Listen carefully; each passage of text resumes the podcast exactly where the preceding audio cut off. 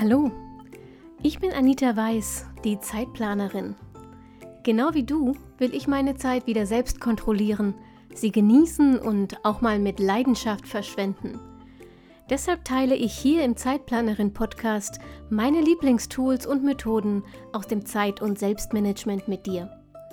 Mit dieser neuen Episode wünsche ich dir jetzt richtig viel Spaß und eine gute Zeit. Hallo und herzlich willkommen. Schön, dass du wieder dabei bist bei der aktuellen Episode vom Zeitplanerin Podcast. Eine kleine Änderung hat es gegeben, hast du vielleicht gerade gehört. Normalerweise fange ich die Episoden ja an mit Hallo meine Liebe. Nun habe ich aber eine Nachricht bekommen, dass es tatsächlich auch Männer gibt, die den Podcast hören ähm, und die haben sich eine andere Ansprache gewünscht. Und auch wenn sich die Zeitplanerin nach wie vor vor allem an Frauen richtet, freue ich mich natürlich über jeden, der ähm, liest oder hört und mit uns diskutiert. Und deshalb ähm, möchte ich niemanden mm, vernachlässigen und niemanden, ähm, ich möchte, dass sich einfach alle angesprochen fühlen und deshalb heißt es jetzt ab sofort eben nicht mehr Hallihallo, meine Lieben, sondern nur noch Hallihallo. Worum soll es heute gehen? Ähm, es geht um die aktuelle Lage, könnte man sagen. Es sieht nicht so aus, als würden wir in allernächster Zukunft in das alte Normal zurückgehen ähm, können, weder privat noch in der Arbeitswelt, ganz besonders nicht in der Arbeitswelt. Und das bedeutet für ganz viele von uns, dass wir weiterhin im Homeoffice arbeiten. Ich muss sagen, ich genieße meine Homeoffice-Tage sehr. Ich bin zweimal die Woche im Homeoffice in aller Regel. Ich habe aber auch ähm, einen ganz großen Luxus, denn ich habe zu Hause schon immer ein eigenes Arbeitszimmer.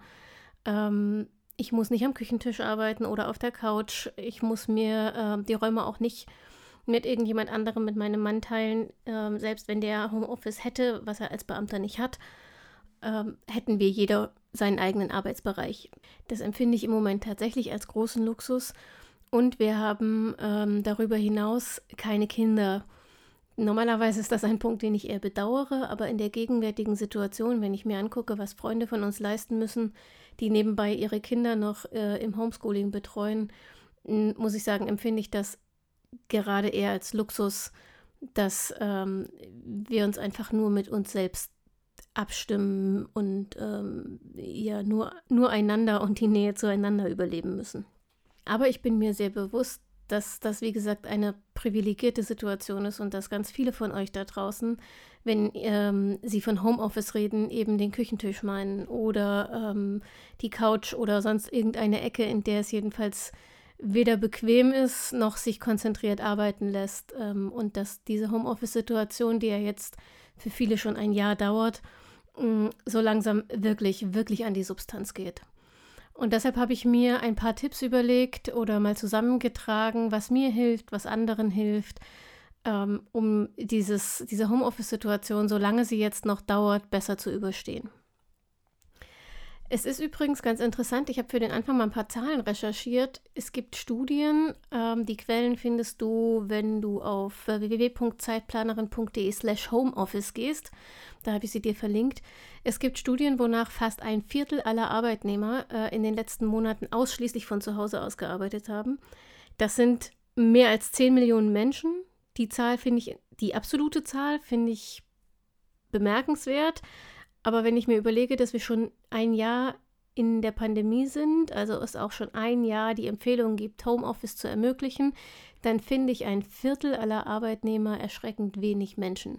Denn das heißt ja im Umkehrschluss, dass drei Viertel immer noch ähm, mit relativ engem Kontakt in irgendwelchen Büros oder Werkshallen, in Krankenhäusern, ähm, in Supermärkten und weiß der Geier wo arbeiten und einem erhöhten Risiko ausgesetzt sind.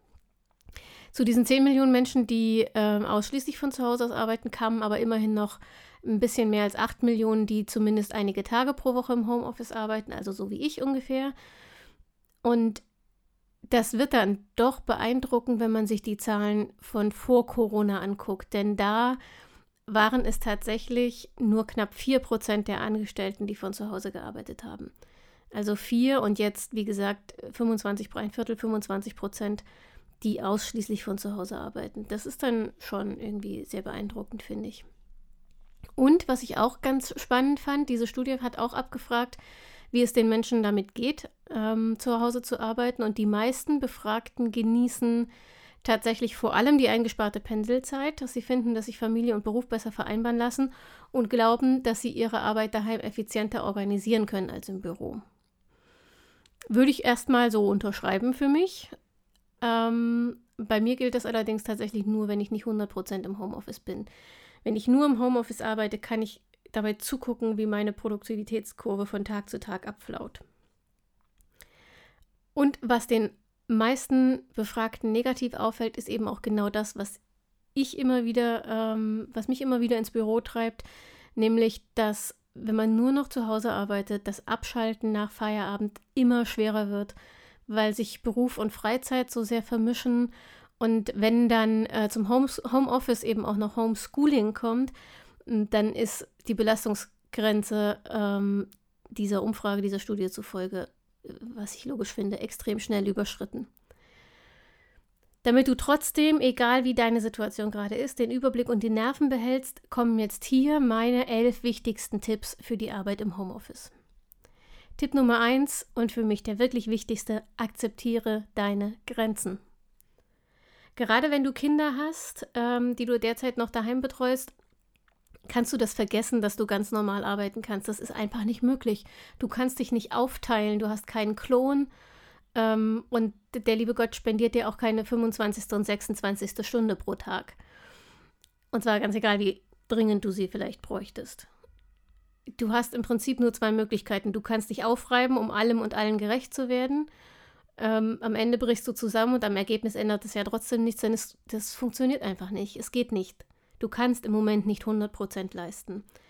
Deshalb ist genau das mein wichtigster Tipp. Akzeptiere, dass du im Moment nicht leisten kannst, was du von dir selbst gewohnt bist. Und wenn du angestellt bist und Angst hast, dass das irgendwie Auswirkungen auf deine Zukunft hast, dann ähm, sprich mit deinem Chef, um gemeinsame Kompromisse zu finden. Vielleicht kannst du ja deine Arbeitszeit zum Beispiel über den Tag aufteilen, ähm, so dass du immer, wenn die Kinder zu Hause sind und intensiv betreut werden müssen, eben nicht arbeitest und dafür abends oder früh am Morgen was dranhängst, wenn das passt. Oder du kannst vielleicht vorübergehend deine Stunden reduzieren. Egal welche Lösung du findest und selbst wenn es kein Entgegenkommen gibt, akzeptiere deine Grenzen und vor allem sei wertschätzend zu dir selbst. Es ist ja nicht deine Schuld, du hast nichts falsch gemacht. Zweiter wichtiger Punkt, vor allem wenn du im Team remote arbeitest. Wenn ihr nicht gemeinsam im Büro sitzt, macht sich relativ schnell Unsicherheit breit, wann wer eigentlich erreichbar ist. Ich kenne das auch von mir. Ähm, als ich letztes Jahr ähm, im Team und 100% remote gearbeitet habe, da war das tatsächlich so, dass man dann überlegt hat, hm, hat er jetzt schon Pause? Ich will in der Pause ja nicht stören. Ähm, gleichzeitig ist es aber auch belastend, ähm, wenn du dann irgendwie regelmäßig Nachrichten bekommst, obwohl du schon im Feierabend bist.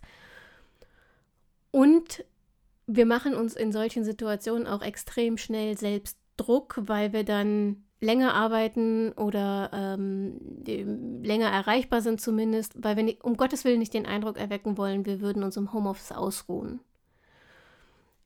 Das Einzige, was dagegen hilft, ist tatsächlich reden. Kommuniziert im Team genau wie und wann ihr arbeitet. Wenn ihr keine festen Arbeitszeiten habt, dann driftet ihr jetzt im Homeoffice vielleicht deutlicher auseinander als früher im Büro, einfach weil jeder stärker nach seinem eigenen Biorhythmus arbeiten kann. Und das ist auch überhaupt kein Problem in den allermeisten Fällen, solange es eben ausgesprochen ist. Wenn der Frühaufsteher im Team zum Beispiel gern schon morgens um 6.30 Uhr am Schreibtisch sitzt, aber dafür nachmittags eher geht, muss der Rest der Mannschaft das halt wissen. Ähm, weil dann legt man Anfragen, die man, für die man ihn braucht, halt in die Zeit, in der er da ist. Genauso umgekehrt, wenn du lieber in Ruhe frühstückst und langsam in den Tag startest, aber dafür nach 17 Uhr noch gut erreichbar bist, dann ist das genau dasselbe. Übrigens ist das auch, wenn du das klar kommunizierst, eine Riesenhilfestellung für deinen Chef, denn ähm, der kann, wenn es aus Unternehmenssicht zum Beispiel gewünscht ist, dass ihr euch an eine Kernarbeitszeit haltet, kann er genau die Gelegenheit, wenn du kommunizierst, wann du arbeitest oder arbeiten willst, nutzen, um ähm, das eben auch mitzuteilen.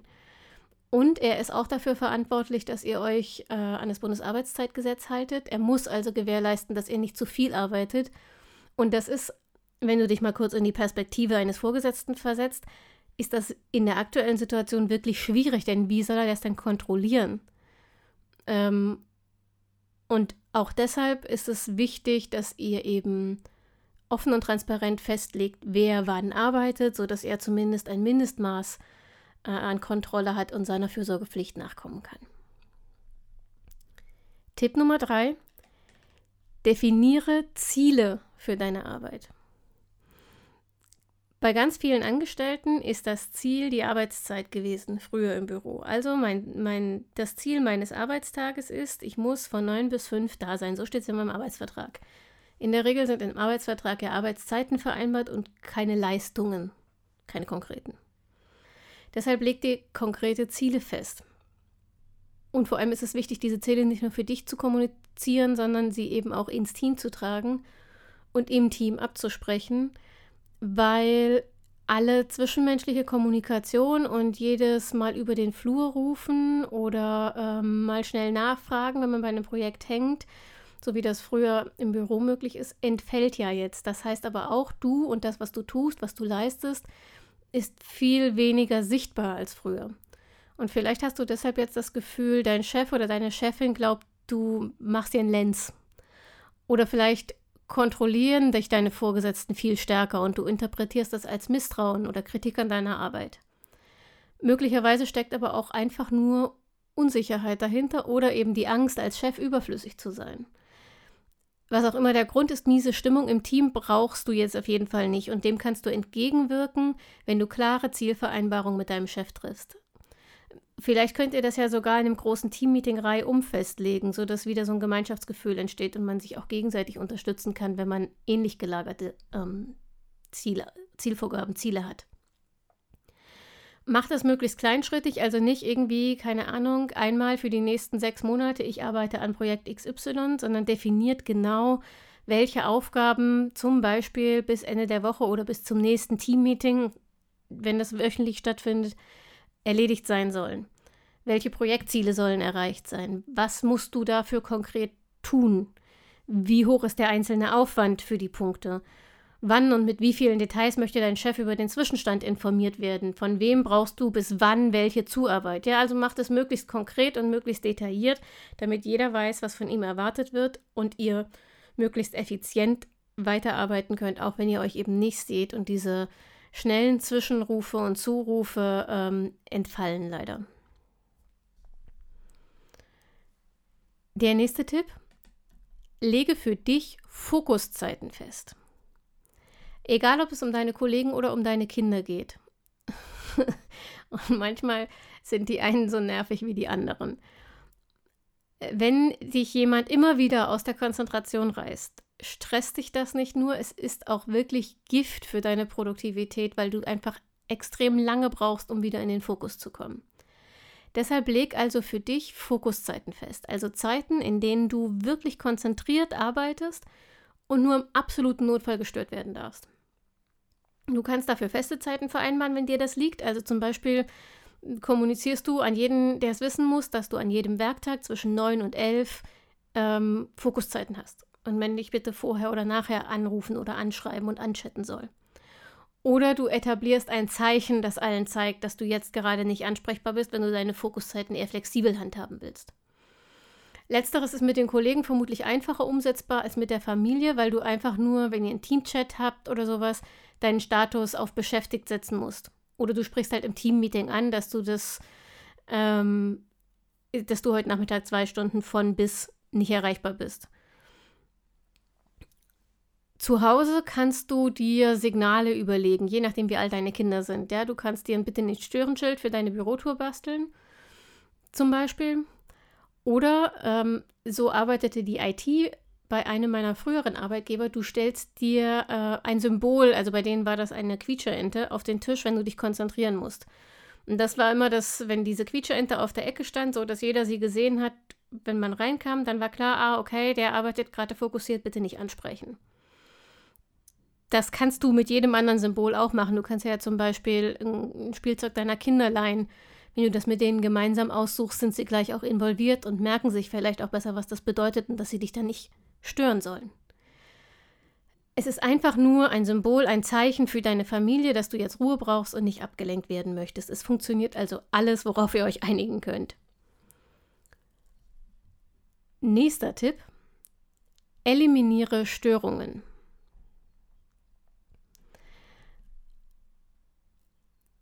Es gibt externe Störungen, über die haben wir gerade gesprochen. Ne? Also wenn Kollegen, deine Familie, keine Ahnung, irgendwer immer zu nervt. Aber manchmal sind wir für unsere Störungen äh, auch selbst verantwortlich. Ich sage dazu nur Push-up-Notifications, E-Mail-Benachrichtigungen, Chatmeldungen, News-Ticker. Alles sorgt für Stress in deinem Gehirn, weil das alles wie ein, wie ein neuer kleiner Mini-Alarm ist. Und du brauchst dann entweder viel Willenskraft und damit Hirnkapazität, um zu widerstehen und eben nicht ständig nachzugucken, was da gerade aufpoppt, sondern bei deiner Aufgabe zu bleiben. Oder du unterbrichst diese Aufgabe unendlich oft, weil du jedes Mal nachguckst, was los ist. Und ähm, dann brauchst du wieder Minuten, um wieder tief, tief einzutauchen. Also du brauchst jedenfalls, um deine Aufgabe endlich abzuschließen, viel, viel länger, als wenn du fokussiert dranbleiben könntest. Deshalb versuch Störungen, soweit du kannst, zu eliminieren. Wenn du zum Beispiel gerade an etwas arbeitest, das deine Konzentration erfordert, schließ dein Mailprogramm. Es werden in dieser Zeit keine Mails kommen, die innerhalb von drei Sekunden beantwortet werden. Wenn es nämlich wirklich, wirklich dringend ist, dann rufen die Menschen an. Schalt auch die Notifications auf dem Handy aus. Schalt das Handy lautlos oder versetz es am besten sogar in den Flugmodus, damit es dich nicht stört in dieser Fokuszeit. Äh, Pro-Tipp: Vergiss nicht, es hinterher wieder anzuschalten. Schließ am Rechner alle anderen Anwendungen, die du gerade nicht brauchst, vor allem die, die mit Notifications arbeiten, also soziale Netzwerke und Co. Mach's zu, mach's wirklich richtig zu. Es hindert dich ja niemand daran, in deiner nächsten Pause alles wieder aufzumachen und neu nachzugucken. Setz deinen Status im Teamchat auf beschäftigt, nicht stören oder was auch immer ihr da für eine Einstellung habt. Jedenfalls signalisiere auch deinen Kollegen, dass du gerade in einer Konzentrationsphase bist. Wenn es um dich herum chaotisch und laut ist, dann investiere in Noise Cancelling Kopfhörer oder benutze Oropax. Das ist am Anfang gewöhnungsbedürftig, weil mit beidem so ein Grundrauschen im Ohr entsteht, das ungewohnt ist. Aber ich arbeite zum Beispiel ganz viel mit ähm, Kopfhörern. Entweder einfach nur Kopfhörer, um Dinge auszublenden, oder Kopfhörer und Binaural Beats, um meine Konzentration zu steigern. Das funktioniert hervorragend. Und wenn du daheim kein Arbeitszimmer hast, dann schau mal, ob du dir deinen Arbeitsplatz so einrichten kannst, dass du mit dem Blick zur Wand oder zum Fenster arbeitest. Blickst du nämlich in den Raum und es ist ein Wohnraum und du hast womöglich auch noch Kinder, die den ganzen Tag zu Hause sind, dann ist die Gefahr extrem groß, dass du dich von all dem Chaos und deinen Haushalts-To-Dos ablenken lässt, die du da ständig siehst, wenn du vom Rechner hochblickst. Das hilft dir auch nicht, konzentriert mit deiner Arbeit fertig zu werden. Nächster Tipp. Bündelt Video- und Telefonkonferenzen. Videokonferenzen sind momentan, wenn du 100% Homeoffice hast, deine einzige Chance, deine Kollegen zu sehen. Sozusagen das einzige Stück Socializing, das noch möglich ist. Und das ist auch wichtig. Aber Video- und Telefonkonferenzen sind wie jedes Meeting im echten Leben Zeitfresser. Und zwar vor allem dann, wenn du in der Woche mehrere davon unterbringen musst und die sich so kleckermäßig auf die Tage verteilen. Wenn du also vormittags eine Stunde mit dem Projektteam, mit dem Projektteam, mit dem Projektteam brainstormst und nachmittags mit dem Kunden telefonierst, wirst du in der Zwischenzeit vermutlich nicht sehr viel Produktives schaffen. Die Zeit dazwischen ist zu kurz für wirklich effektives Arbeiten, aber sie ist zu lang für eine Pause und es entsteht dann entweder Leerlauf oder du musst halt ständig deine Arbeit unterbrechen. Ähm, und warum das nicht so richtig effektiv ist, habe ich ja eben schon erklärt. Versuch deshalb die verschiedenen Konferenzen, die du so hast, an einem oder zwei Tagen in der Woche zu bündeln. Und an diesen Tagen nimmst du dir dann eben keine großen zusätzlichen Aufgaben vor, sondern es sind halt deine Konferenztage. Fertig aus. Dann brauchst du auch kein schlechtes Gewissen mehr haben, wenn du zwischen den Konferenzen eben nicht viel wegschaffst. Nächster Tipp. Das ist der, der am simpelsten klingt und am schwersten umzusetzen ist, wie ich finde. Sag Nein. Das gilt übrigens nicht nur fürs Homeoffice. Und es ist ein tendenziell eher ein Frauen- als ein Männerproblem. Aber lern deutlich zu sagen, wenn du etwas nicht tun kannst oder willst. Also nicht, ja, vielleicht oder ich schau mal oder naja, wenn du sonst niemanden findest, sondern einfach nur Nein. Du kannst das begründen. Also ich habe zum Beispiel immer so einen Begründungsreflex. Ich empfinde einfach nur Nein immer so als unhöflich, deshalb versuche ich es zu begründen. Aber du musst das nicht begründen. Du musst es ja nicht ähm, aggressiv sagen. Du kannst ja einfach höflich und freundlich Nein sagen. Du machst mit einem klaren Nein nicht nur deutlich, dass du deine eigenen Grenzen kennst und dein Zeitmanagement im Blick und im Griff hast. Du machst, wenn du mal drüber nachdenkst, auch deinem Gegenüber das Leben viel leichter. Denn wer fragt, ob du ihm eine Aufgabe abnehmen kannst und ein Vielleicht zur Antwort kriegt, der hängt in der Luft, bis aus deinem Vielleicht ein Ja oder Nein geworden ist. Wenn du sofort Nein sagst, kann er aber auch sofort handeln und sich nach einer anderen Lösung und nach jemand anderem umsehen, der ihm hilft.